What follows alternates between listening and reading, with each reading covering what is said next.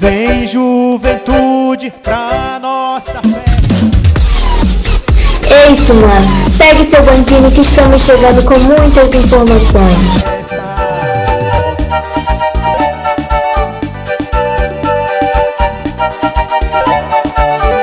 Vem juventude. A partir de agora você acompanha o podcast Juventude e Comunicação. Olá rapaziada, meu nome é Cássio Rodrigues. Nós estamos aqui hoje na nossa primeira edição do podcast Juventude e Comunicação para falar sobre o abuso sexual de adolescentes, por isso chamo minha parceira. Oi galera, meu nome é Gabi Costa e como já sabemos, o dia 18 de maio é marcado pelo Dia Nacional do Combate do Abuso e a Exploração Sexual de Crianças e Adolescentes, que é descrevido como a forma de violência que acontece dentro do ambiente doméstico e fora dele. Estamos juntos nessa parceria para a proteção de crianças, a conscientizar a sociedade e reafirmar a responsabilidade de todos em garantir seus direitos. Agora chamo nossa repórter Aira que falará mais sobre o assunto. É com você, Aira. Olá a todos vocês que nos acompanham. É muito importante entender a diferença entre violência e exploração sexual. Ela é geralmente praticada por uma pessoa com quem a criança ou adolescente possui uma relação de confiança. E agora vou entrevistar algumas pessoas que darão seu depoimento sobre, sobre o assunto. Estou aqui com a assistente social Efraína Barbosa. O que você tem a falar sobre esse evento? Muito importante, muito feliz em ver a comunidade toda da Vila de Boim participando aqui do Dia Nacional de Prevenção da Violência Sexual contra Crianças e Adolescentes. Isso mostra que a sociedade está inserida, entendeu e percebe que nós temos uma função muito grande de informar, de sensibilizar, de mostrar que existe um problema e que além de existir esse problema, que esse problema pode ser resolvido. Quais as orientações você reforça para essa luta? Muito bem, então vamos ver como é que a gente resolve isso. Como é que a gente resolve? Através do diálogo. É importante que os pais, os professores, você amigo também que conhece alguém que está sendo vítima de violência ou de exploração sexual, que você denuncie, encoraje essa pessoa a fazer a denúncia. Denúncia, Disque 100. Você liga para o Disque 100 ou você procura o Conselho Tutelar ou você procura o CONDECA, o Conselho da Criança e do Adolescente de Santarém, ou você procura assistente social do seu polo, da sua comunidade que ela ajuda na formulação da denúncia. A denúncia é anônima, não precisa se identificar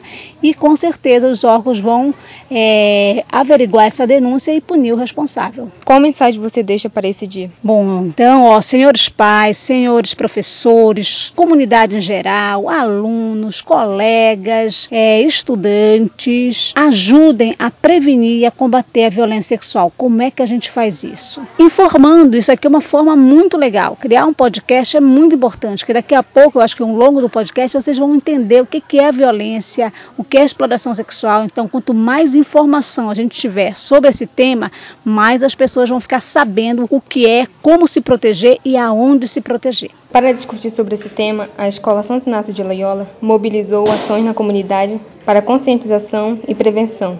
E quem fala dessa programação é o professor Graciano. Então, a Escola Santo Inácio abraçou a causa do Dia Nacional da Prevenção, Abuso e Violência Sexual, tendo em vista que na, na região, na comunidade, tem casos muito parecidos, muito vigentes. Então, por isso, a escola abraçou a causa de fazer com que os jovens e os adolescentes possam ter maior conhecimento de como que acontece, por que que acontece, para poder ter uma defesa posteriormente, quando houver oportunidade para denunciar as pessoas a quem deve fazer isso. Que resultados são esperados para a comunidade? Então, nós, a partir desse momento, nós esperamos que, com o conhecimento que os jovens, os adolescentes, até as crianças vão ter a partir desse momento, nós esperamos que seja minimizado essas questões que estão acontecendo, tanto na nossa escola, são alunos nossos, são alunos, são pessoas que convivem conosco nas nossas comunidades, Boim e circunvizinhas, esperando que isso seja minimizado para que tenhamos num posterior tempo maior uma eliminação. Elis, você como comunicadora popular, qual a importância das rádios comunitárias divulgarem informações na proteção e garantia de, de direitos de criança e adolescente?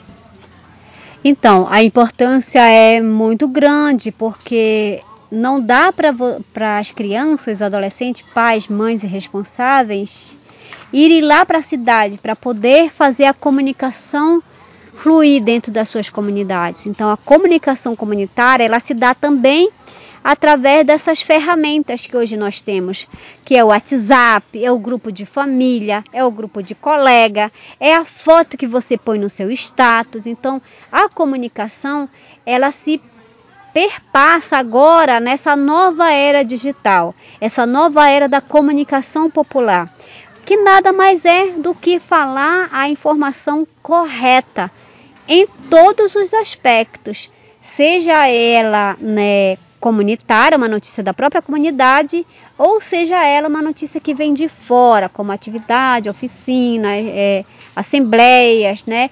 E isso faz com que a comunicação comunitária é, ganhe corpo com vocês mesmos, que são os multiplicadores, que são os comunicadores locais da informação, porque só vocês é que sabem que a notícia está acontecendo aqui na sua comunidade, não o repórter de lá de fora que está ligando para vocês e vocês estão passando a informação. Não, vocês estão em tempo real aqui dentro da comunidade.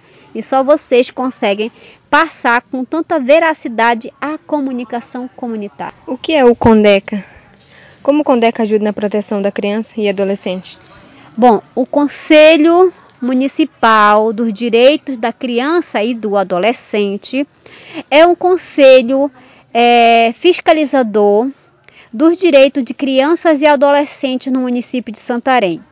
Ele é composto por órgãos do município, suas secretarias, e por instituições é, não governamentais que fazem com que esse pleno, esse grupo de pessoas possam resolver e afinar posturas sociais que não condizem com os direitos de crianças e adolescentes previsto no Estatuto da Criança e do Adolescente. Então, esse grupo se reúne toda terça-feira em Santarém, na Casa dos Conselhos.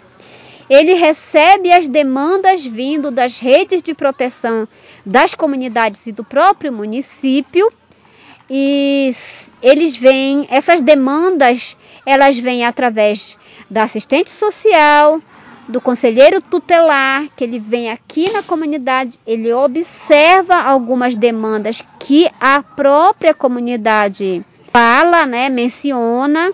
Essas pessoas, essa rede vem escutar a comunidade, vem escutar a criança e o adolescente para verificar essa possível acusação. Então, o CONDECA, ele é um órgão fiscalizador das políticas que amparam a criança e adolescente e conduzem esses direitos que podem estar sendo violados tanto na cidade como nas comunidades, é, encaminhar para a rede de proteção. Aí vai para o CREAS, aí vai para a polícia, para a DEACA, né, Delegacia de Crianças e Adolescentes, para a vara da infância e o promotor de justiça. Aí ele vai embargar conforme a escuta qualificada dessa rede, aí ele vem na, na comunidade com o intuito de ver, ver, dar veracidade naquela denúncia. Então o conselho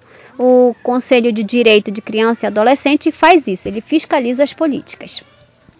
A próxima entrevistada é a aluna Ana Clívia, de 11 anos, da Escola São Inácio de Loyola, que alertará sobre a violência sexual de adolescentes, uma vez que a mesma já sofreu esse tipo de violação. Ana, como você expressa isso para outras crianças e adolescentes?